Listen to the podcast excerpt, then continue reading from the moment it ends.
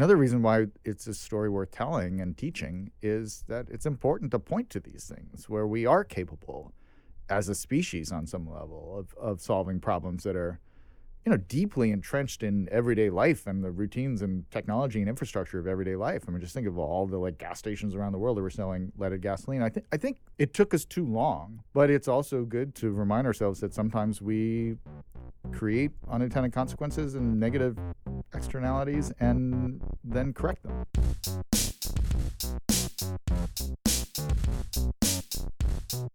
Welcome to the War on Cars. I'm Aaron Naparstek.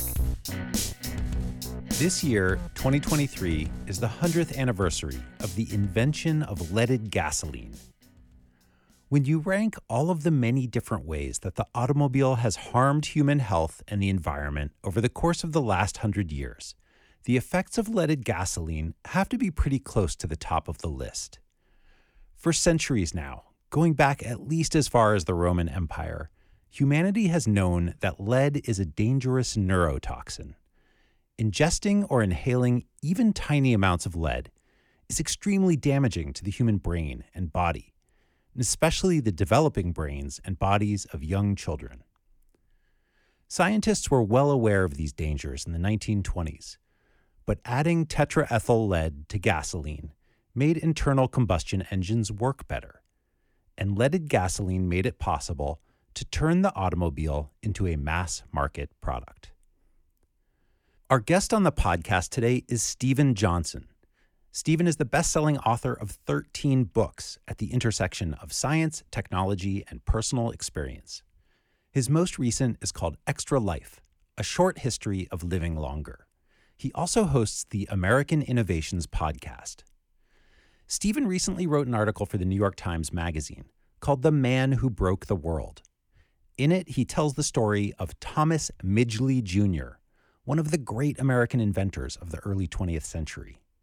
Not only did Midgley make the discoveries that led to the development of leaded gasoline, he also discovered the chemical compound that led to the invention of Freon, the substance that made refrigeration and aerosol sprays possible. But as with leaded gas, the chlorofluorocarbons that make up Freon had an almost unbelievably destructive impact on the global environment. By the 1980s, it was clear that Midgley's second big invention, chlorofluorocarbons, were burning holes in the ozone layer of the Earth's atmosphere and literally threatening life on the planet. Thomas Midgley Jr. had almost godlike powers of invention. He made possible mass motoring, refrigeration, and modern American life. But his inventions came with unimaginably destructive unintended consequences. So, here to tell us a bit more about Thomas Midgley Jr. and to mark the 100th anniversary of the invention of leaded gas is author Steven Johnson. Steven Johnson, welcome to the War on Cars. Thank you, Aaron. It's great to be here.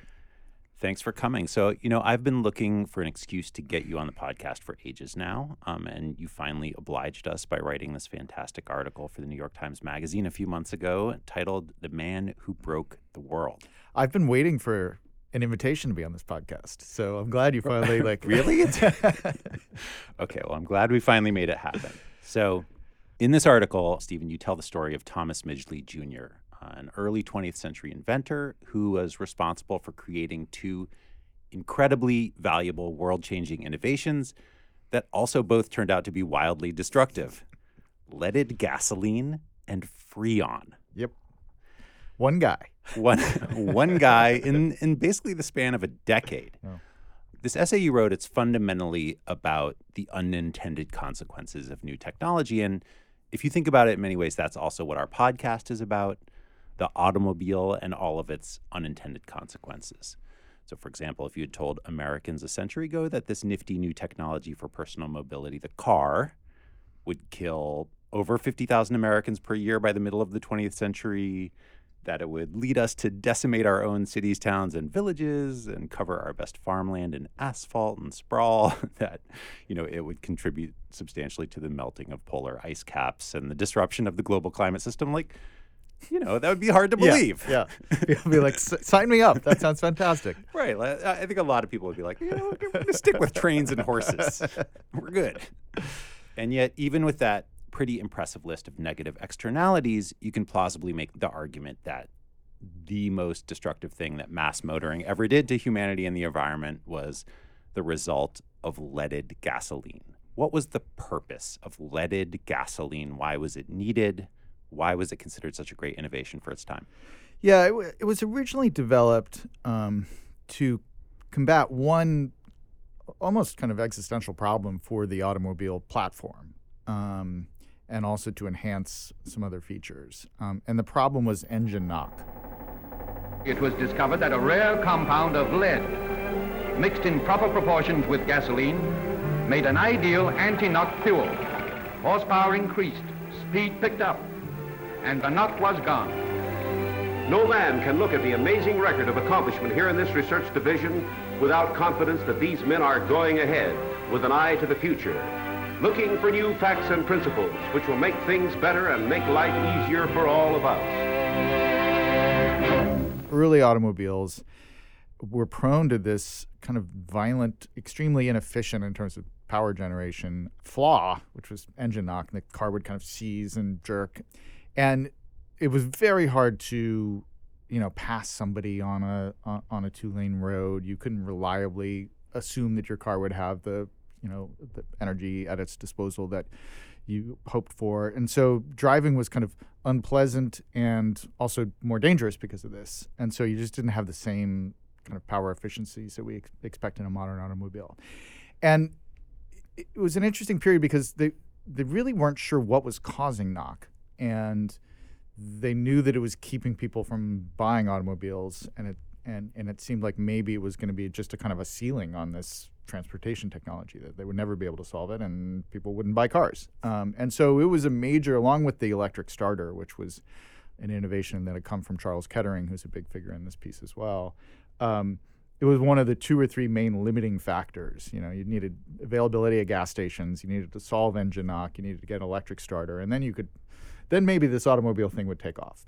Um, and so this is kind of the late teens, um, a little more than 100 years ago. And uh, basically, it turned out through a series of somewhat random experiments um, that if you added a very small amount of lead to gasoline, you miraculously ended engine knock, and in fact increased the um, you know, the power efficiency of these engines um, so that it was more pleasant to drive, it was safer to drive, and it just improved the experience altogether. And to put this in context, you write that this invention it may have even been as important as the the Ford Model T assembly line. Like this really made mass motoring possible. Yeah, in a sense, the the Model T assembly line made the cars uh, affordable, um, but they still weren't really that great an experience as a as a mode of transportation because of engine knock and, and because of le- electric starter. Those were the two big things that really changed it into something that ordinary consumers might want to use, um, particularly women. The electric starter was a big thing for uh,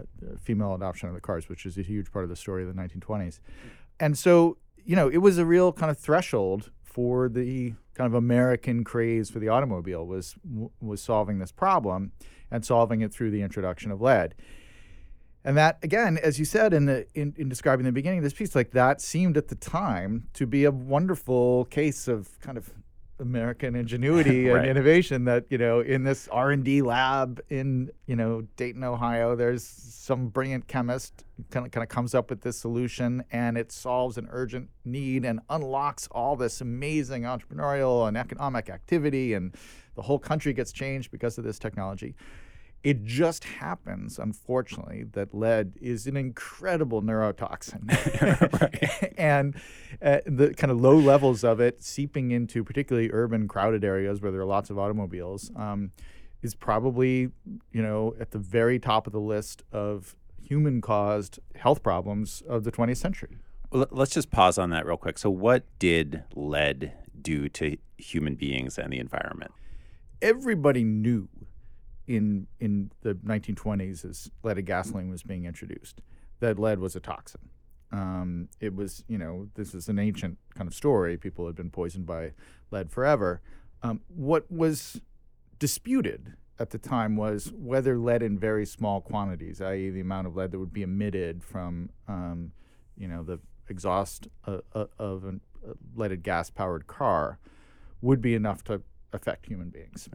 And it turns out that uh, with enough cars and enough crowded areas, with enough density of cars, and with enough children around, that seemingly small quantities of lead um, can just be incredibly disastrous. I mean, the, the impact on IQ scores, for instance. A new yeah. study shows that lead from gasoline lowered the IQ about half the U.S. population. In fact, for people born in the 60s and 70s, the IQ loss was estimated to be up to six points for some, more than seven glad I don't have a car anymore. What more can you tell us yeah. about this? All right. So first of all, let me say that these are just estimates. Okay, nothing concrete here. And, and me... famously, there's a wonderful set of experiments where this scientist Clair Patterson was trying to, in the 50s, was trying to do all these experiments calculating the age of the Earth, and and part of that involved a very sensitive lead analysis or analysis involved the detection of lead in in rocks and other objects.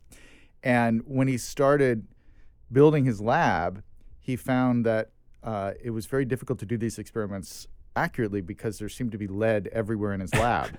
and he was like, What is going on? This is very strange. And so finally, he built this kind of clean room that eliminated all the lead. And he was able to actually accurately date the age of the Earth based on these experiments. So he made a major breakthrough in, in science in that way. But from this kind of accidental discovery, he realized that there was just way more kind of small quantities of lead distributed everywhere in modern society. And he went off in this other separate investigation to show how much lead had accumulated, starting really with industrialization, but then just taking off completely with the with the rise of the automobile in in, in the you know 30s and 40s in the United States. And Subsequently, over time, a, number of people fought uh, to prove that it was causing extremely damaging problems, particularly in inner city areas, particularly among marginalized communities, because there was you know more density of automobiles in, in cities. And a number of people have attributed the um, the decline of crime in the 90s from uh, us outlawing lead cars in the 70s. You know, there have been a number of attempts to explain why crime dropped so precipitously uh, in the in the mid 90s, uh, you know, across the country, and particularly in big cities like New York. And it just, if you if you you can just think about this logically, and but there have been a number of studies that looked at this more rigorously. The kids who were potentially criminals in late adolescence or early 20s um, in the middle of the 90s were the kids who were the first generation that grew up without leaded gasoline based cars right. you know as prominent on the roads. Um, and so we think that there's at least some kind of causal relationship between the decline of violent crime and finally eliminating this problem or beginning to eliminate this problem. It's been a rainy fall here in new york like, we had three times as much rain as we usually do in September alone. But thanks to my Urbanaut trench from Cleverhood, I was able to stay out and about in all that weather, which seriously helped preserve my mental health. Now, with the temperatures dropping, I've got my eye on Cleverhood's new Snow Cape. This ultra cozy down garment is waterproof and breathable, and it packs away neatly into its own interior pocket. The snow cape also is incredibly versatile and stylish, with two different cool color combinations and ways to adjust the fit for different looks. It's very dashing, and I might have to move into one for the winter. Head on over to cleverhood.com to check it out. Listeners to the War on Cars can get 15% off the Snow Cape and everything at Cleverhood by using coupon code SNOWCAPE at checkout. That's cleverhood.com, coupon code SNOWCAPE. So your article goes well beyond just, you know, cars and lead. How did you how did you get to Thomas Midgley? What got you interested in this story to begin with? So in a lot of my um, books, you know, I've written about a lot of different topics, um, and, but generally, uh, you know, the overarching theme is kind of innovation and how innovation happens. Um, and increasingly over the last six or seven years, I've written more and more about the unintended consequences of innovation. Um, sometimes in a positive way, right? Sometimes people invent things and it turns out that they unlock doors of possibility that make it easier for people to do other things that have positive effects on society. But I've also grown, you know, increasingly interested as I grow older and more cynical um, with, you know, innovations that end up you know, creating unintended harms, um, and also with the question of thinking about our new inventions on longer timescales, right? So not just thinking about like what problem is this solving right now, and maybe what would be the negative side effects right now, and and trying to stretch instead our kind of mental imagination, our timescales, so that we think, well, okay, what happens if this gets adopted by you know a mass market? What might be the downstream consequences 50 years from now or 100 years from now? Um, and so just as in you know in in this podcast right and and so much of your work the the idea of like okay we're inventing these automobiles but how might that affect say the design of cities 50 years from now if this becomes a mainstream technology right? Almost no one was having that conversation in 1920 right? It was just like oh i could get from x to y faster. Right. Um, you know that would be nice. That's great. And so you know, one of the things as we as the pace of technology advances, it, I think it's important for us to develop those kind of cognitive muscles to imagine the downstream consequences of what we invent and what we put in the world because the things we're inventing are increasingly powerful. So I I was kind of interested in exploring that theme, and I, like many things I've written about, I'd kind of stumbled across Midgley's story a couple of times in a couple of different contexts. It was kind of like a cocktail party story that I would tell. Like uh-huh. I would be like, you know, it's a crazy story. This guy. I mean, because you think about it, you could say like the you know the the argument about Midgley is that on some level, like no single person had a uh, you know more disastrous effect on the planet than Midgley did in the 20th century. Because you know, I don't know if we've alluded to this yet, but Freon and the CFCs that were in Freon, and we can get into this more detail eventually caused the triggered the hole in the ozone layer. Time-lapse satellite pictures have confirmed the annual appearance of the massive hole, shown in red and purple at the center. One theory for the appearance of the hole in the ozone layer is that it's a natural phenomenon caused by the Antarctic's climate and the solar cycle. Wing pods carried by the research aircraft were pre-programmed to collect meteorological data to test this idea. But the most popular theory is that man-made chemicals chlorofluorocarbons, known as CFCs, are causing the problem. So, Steven, not long after Midgley invented leaded gasoline, he and his boss, Charles Kettering, turned their attention to the problem of refrigeration. And refrigerators existed in the early 20th century, but they didn't work very well, and they're actually pretty dangerous. So, what was the problem with refrigeration at that time, and what was Midgley trying to solve? Yeah, and this this this obsession actually goes back to um, the book and the TV series I did, How We Got to Now, which had a whole episode and chapter on making things cold. Like human beings had been innovating to make things hot. right. for, for, like since the just the you know mastery fire. fire, right? You know, but it turns out that like really nobody did anything in terms of coming up with novel ways to make things cold until really the 19th century. And, and you know, in the middle of the 19th century, one of the largest businesses in the United States was the ice trade where people would like chop up frozen lakes in you know the northeast or in Canada and ship those blocks of ice all around literally all around the world. And amazingly, if you have a big enough block of ice, it won't melt on its way to Brazil or something like that. So in the second half of the 19th century, people started thinking, well, we, we can do mechanical um, cold in a sense. And you saw first that happening on kind of an industrial scale. And then in Brooklyn, actually, Carrier invents the first air conditioning unit, initially also for ind- industrial use at the beginning of the 20th century. And then starting around the teens and the 20s, people start thinking about home refrigerators and then home air conditioning units. Um, and that, you know, talk about unintended consequences too. You know, the, the air conditioner just re drew the map of the United States. I mean, as soon as you had home air conditioning, like uh, literally millions of the single biggest migration of human beings in the history of the United States happens as everybody moves to Arizona and everybody moves right. to South Florida and everybody moves to Texas.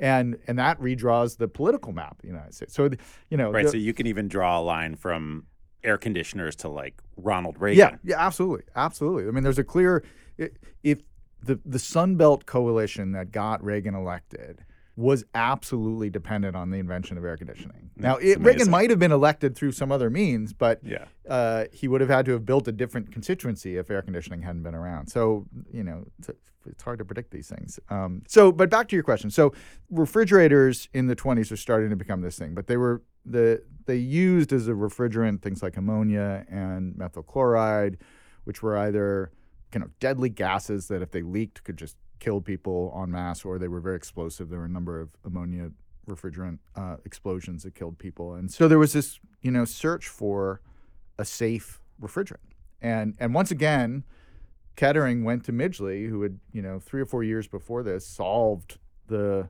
engine knock problem with leaded gasoline, and and said, hey, you know Midge, as he called him, uh, I, I got a new problem for you to solve. Um, we need a safe refrigerant. And Midgley very quickly came up with, um, much more quickly actually than he had with leaded gasoline, came up with the solution of CFCs, uh, which was branded as Freon. So chlorofluorocarbons. Thank you for saying that because I did, I can never quite remember how Yeah. to say it. Um, and that was initially a you know a, a big hit um, and a kind of uncompromised hit. So, you know, one of the things that's worth pointing out about lead, in addition to the fact that they they knew lead in large quantities was uh, a, a toxin, um, they had enormous problems initially manufacturing leaded gasoline. So Mhm. they they'd opened a um, where they started manufacturing ethyl, which is what they called leaded gasoline, the brand they gave it, in the DuPont Deepwater plant, which is right at that point where, on the Jersey side, where uh, as you're getting off the turnpike and you're going south towards DC, you go over a bridge there. Mhm. To the left of that is where Deepwater was, which is now one of the most toxic sites in America. Right. It's you can actually smell it as you drive by Yeah, on the New Jersey it's, it- Turnpike. it's, a, it's a disastrous place. Anyway, they started manufacturing ethyl there, and almost immediately the employees at the plant started going insane.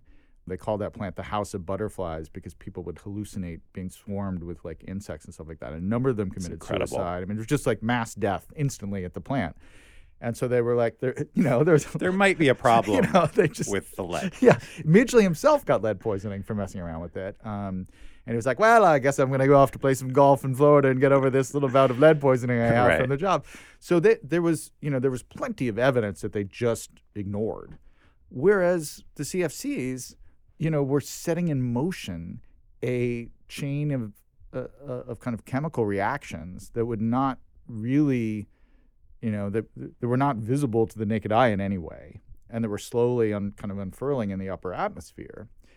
And what makes the CFC stories so much challenging, I think, for us in thinking about the lessons of this, is that the the problem, the unintended consequence, the negative unintended consequence of CFCs was fundamentally, you know, not understandable to science for another 30 years. Well, and it's such an extraordinary unintended consequence. So we should just explain that. What did chlorofluorocarbons do to Earth's atmosphere? Yeah, it has no it has no natural kind of sink in the earth, and so they slowly accumulate. And, and part of what happened is, um, in addition to freon, they began to realize that CFCs could be used as a aerosol propellant in in, in spray cans. And so, between freon and and in refrigeration and then um, aerosols, we just started emitting all these CFCs, and they basically have nowhere to go, uh, and they're not naturally kind of dissolved by anything else. And so they end up accumulating in the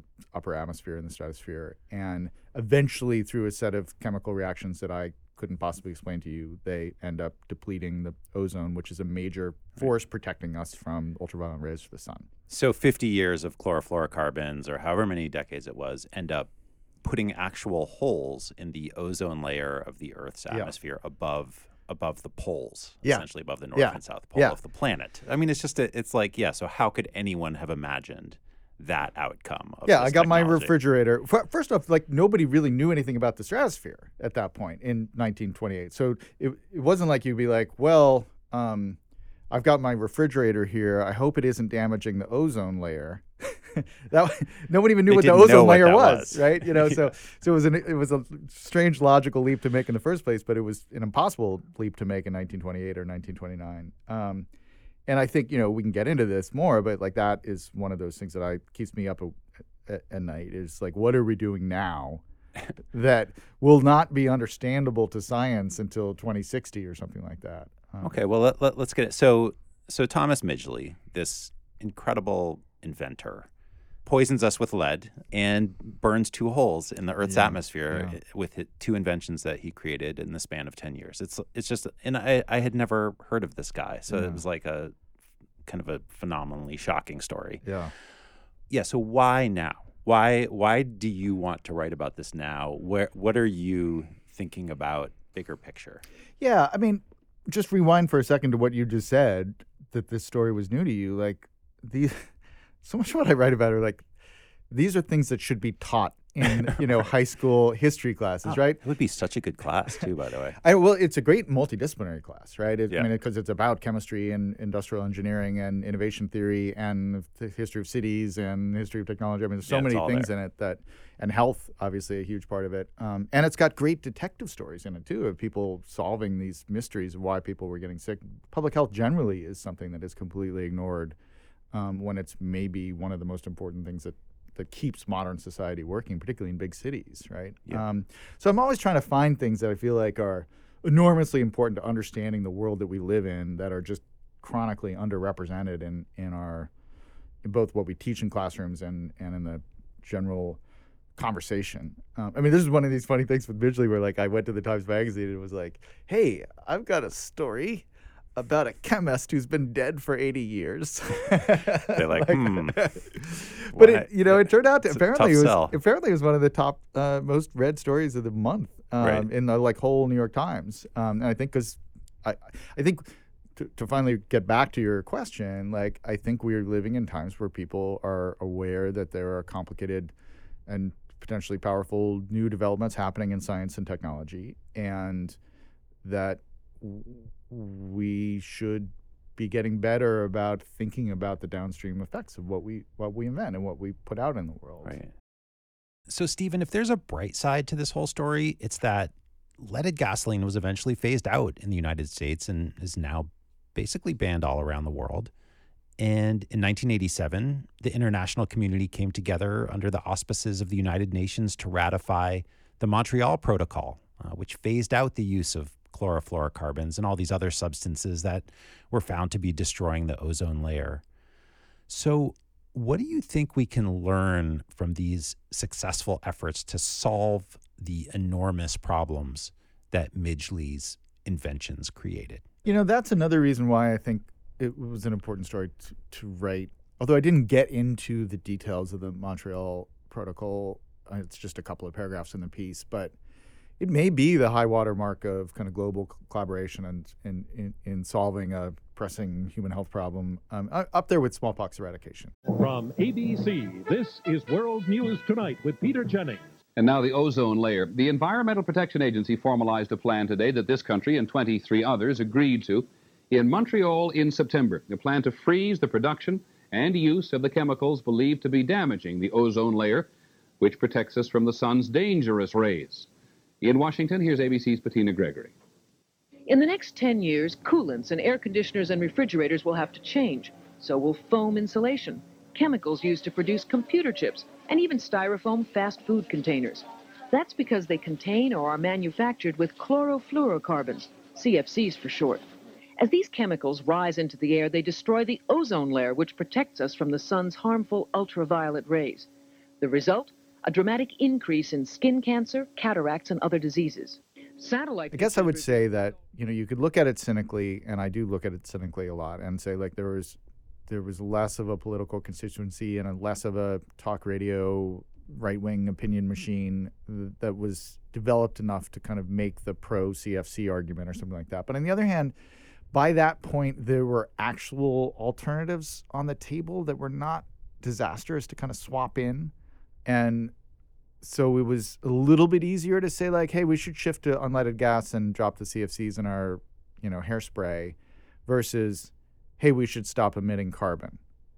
Right. You know, that that's a, it's a harder move to make society wise. Um, It's harder though. At the same time, we we actually do have all the technology handy now, and it's now. really working. We do now. No, no, I agree, and I mean, I think that's that's maybe the most significant development globally in the world over the last five or ten years is that there's there's no longer like, well, we hope we can develop some kind of renewable energy source that will allow us to continue living this lifestyle we have, and it's like actually now like we can do it. It's just do we have the will to do it, and do we have the Right. um, but I think, you know, 10 or 15 years ago, maybe that was more of an open question. So I think that's one of the reasons why there was less resistance to it. But I also just think that another reason why it's a story worth telling and teaching is that it's important to point to these things where we are capable as a species on some level of, of solving problems that are you know deeply entrenched in everyday life and the routines and technology and infrastructure of everyday life. I mean, just think of all the like gas stations around the world that were selling leaded gasoline. I think I think it took us too long, but it's also good to remind ourselves that sometimes we create unintended consequences and negative externalities and then correct them down Mhm. the line. Um, it is possible to do that. You know, one of the things you note in your piece is that it's increasingly possible for individuals or small groups to create uh, scientific breakthroughs, whether they be in chemistry or biotech or material science, that can set off some really enormous potential consequences that reverberate on a global scale. Artificial intelligence, you know, CRISPR, the you know, the gene editing technology, geoengineering, somebody could just shoot off a bunch of sulfur into the atmosphere to stop, you know, climate change. So, what, you know, what do you what concerns you the most in in in terms of these like potential technological interventions and their consequences? Uh, I have a, running kind of email and text thread where we share our doomsday scenarios, among other things. Um, and you know, there's sometimes this debate about that we've had about you know what is it, what is it that's ultimately threatening us? You know, is it is it capitalism that's threatening us, or you know, is it potentially artificial intelligence that's threatening us? And I keep coming back to this sense that like the thing that is really threatening us on some level is science. Hmm. A- and I say that as someone who is a great believer in the power of science, whatever. But one of the things that science does over time is that it um, slowly makes it easier for smaller and smaller groups of people to have bigger and bigger effects on the world. Um, and so, you know, on some level, you can say that Midgley is the emblem of that, as we've already kind of said. But but Midgley actually needed a lot of help, right? He he could invent that thing in a lab, but he needed an entire infrastructure to manufacture um, you know, refrigerators and aerosol cans and and gas powered, leaded gas powered cars and all that stuff. So he really he was a one man, you know, uh, natural disaster, but he had a lot of he needed an entire like industrial system. But if you think about technologies that, unlike leaded gasoline or unlike CFCs, that replicate, right, that can make copies of themselves, whether that's like nanobots or you know gene-based technologies or you know bioengineered viruses. Um, then you get into a world where like you can imagine a future midgley who literally does it all on his own in a lab and unleashes something that just makes copies of itself that does planetary scale damage and that is you know that seems like a path we were just inexorably on that we were going to get ever more powerful technologies and scientific breakthroughs that are deployable by ever smaller groups so, for instance, one of the things, am I, am I, am I bumming you out? No, this is basically how most uh, War on Cars editorial meetings go as well. Where it just like it just becomes like a litany of doomsday scenarios. So you know, I'm very comfortable with this. Go on. So, so the book I'm writing right now, um, it's largely about the battle between the anarchists and the New York Police Department in the teens and the and the 20s, and in many ways, it's about the invention of dynamite because you know the whole anarchist movement in in Europe and in the United States was sometimes wrongly characterized by anarchists blowing things up, and they're they, you know they were literally deeply embedded in the invention of dynamite. Like it's almost impossible. It's a little like Reagan and air conditioning. Like had dynamite not been invented by Nobel in the mid 1860s, almost certainly the course of anarchism as a political movement would have developed in a different way. They were so wow. you know they were called the Dynamite Club and all that kind of stuff, and on some level, what what dynamite was was, you know, very much what we were just talking about. It's, it was for the first time, an individual or a small group of people could do devastating explosive damage um, with something concealed, you know, in their jacket, and that was just something you couldn't, you know, if you wanted to. If you wanted to blow up Parliament, you needed like a lot of gunpowder to do that. But once you had dynamite, you could just have a stick of it and throw it in a cafe and kill 30 people. Um, right. And so, it enabled a new kind of it really enabled the invention of terrorism so these are all kind of long-term trends that i see developing and i don't really know what the right answer is except that when we see potential technologies that have this capability for replication that strikes me as the place where we want to be extremely heavy-handed in the way that we regulate them and the way and and the social Mhm. norms we build around the, the deployment of those technologies. And those those are the ones that really actually worry me, you know, more than AI, for instance. You write that there's, you know, something unnervingly godlike in the Hmm. sheer scale of the impact that Thomas Midgley had on humanity and our environment. And it occurred to me that there's also something unnervingly religious in like the kind of faith and devotion that we have for technology and innovation and this belief that we have that it's going to constantly improve our lives. And one of the things that's striking about the subject that we cover on this podcast is the way in which, you know, many of the best solutions for personal mobility in cities especially are based on very old technologies. Like mm. these are like innovations from the 19th century, you know, the bicycle, the bus, Yeah. the train, the streetcar. Like Right. we had it. We had it all. You know, by like 1890 it was pretty much all there. and and like the new stuff that we invented in the 20th century has has in many ways mostly disrupted urban life like these older mobility technologies were sort of more based around our bodies you know around sort of like an ancient wisdom that like people can get around on two feet if you just give them like urban density and you know ways to move efficiently I don't know. Is there like any way you can imagine a scenario where we begin to prioritize this kind of like older, deeper wisdom over the kind of newer, flashier innovation and technology? Well, I, I think some of that is happening. I mean, I think I, I do think that there has been a significant change, and we'll see how long it lasts. But um, if you just look at the way people are writing about new technological innovations, particularly AI, you know, over the last three or four years, compared to the way that they wrote about early social media, you know, there was very little discussion in, in 2005 or 2006 about, you know, the discussion about social media was like, is it dumb? you know, It was is it dumb or it was it was just like this is going to democratize and improve. It was just of very utopian. It was too. utopian, or uh, and the and the criticism was just like it's people sharing pictures of their sandwiches, and then the and then the you know the proponents of it were like, no, it's Arab Spring. Look at this stuff that's happening. And Yeah. you know, by the way, that stuff did happen, right? I mean, Black Lives Matter, Occupy Wall Street, um, Me Too, or all these things were you know, unimaginable without social media. So uh, I'm actually slightly less, I don't know, doctrinaire on the social media question. But the point was, we weren't having the conversation. Like there was not a lot of deep thinking about like what would this do to what would be the potential risks to democracy in a, uh, in a world where everybody was on social media. Right. Um, and that is the conversation, but whether you like it or not, like that is the conversation we're having about AI right now.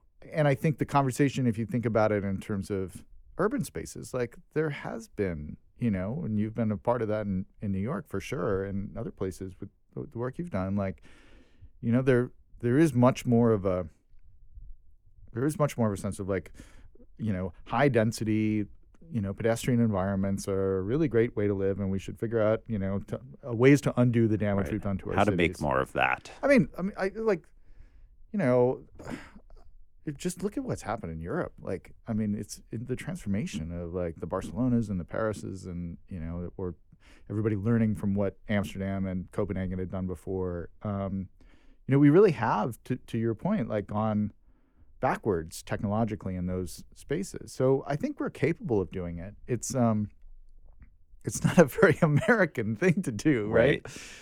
Okay, so Steven, I know you have to run, but before we finish, how did Thomas Midgley come to his end? Tell us the story of his death. Yeah, there's a there's a fascinating kind of tragic and tragically fitting perhaps coda to his life, which is that um, in the early 1940s he developed polio and was paralyzed from the waist down from this, unrelated, I think, to any of his adventures with lead. I think it was just a separate case of polio, and initially he responded to it with the kind of classic Midgley-esque brio. He invented a contraption to help him get in and out of his bed without anybody else's assistance. And you know, it's kind of a series of levers and pulleys and things like that, so he could get in and out and into his wheelchair and things like that. And everybody was like, "Look at plucky Tom Midgley! Like, you know, even faced with this adversity, he he he's innovating as always." And then about four years after that, he was found dead, uh, strangled to death by the contraption that he had invented. Wow. And so it's always been kind of seen as this allegory of the man who invented all these things that came back to destroy so much of the planet and people's health, killed in the end by the machine that he invented. The twist on it is that apparently the the public story was that he'd been accidentally murdered by his machine, um, but almost certainly it was a suicide. Ah, Um. So he and it's it still has some kind of metaphoric value, I suppose, in the sense that the, the machine he invented was the means of his own demise. and the suicide could have been somewhat lead induced. I yeah, mean, that it's is possible. yeah, yeah, it's possible. Um, but it's a kind of a morbid, um, perhaps fittingly morbid end to uh, the life, the short, happy life, otherwise happy life of Thomas Midgley. Well, Steven Johnson, thank you so much for joining us here at the War on Cars. Really Ah, appreciate it. Thank you. I'm just still angry that it took you so long, but I'm glad to have been here and I hope to come back soon. Come on back anytime. That's it for this episode of The War on Cars. Thanks again to Steven Johnson for joining us. You can find more of his work at stevenberlinjohnson.com. And I urge you to subscribe to his excellent Substack newsletter, Adjacent Possible. We'll put links in the show notes. Please support The War on Cars on Patreon. Go to thewaroncars.org, click support us, and enlist today. Starting at just $3 per month, you'll get access to exclusive bonus content. We'll send you stickers and a personal note. Special thanks, as always, to our top Patreon sponsors Charlie G. of Human Powered Law in Portland, Oregon, Virginia Baker, Mark Headland, and the Parking Reform Network. Also, a special thanks to our friends at Cleverhood for sponsoring this episode.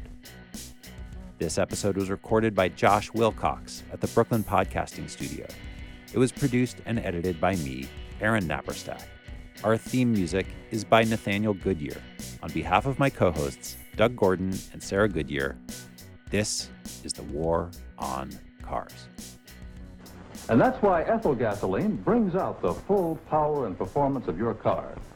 So next time you buy gasoline, drive up to the pump with the ethyl emblem and say, fill her up. There's a difference, a powerful difference between gasoline and ethyl. gas.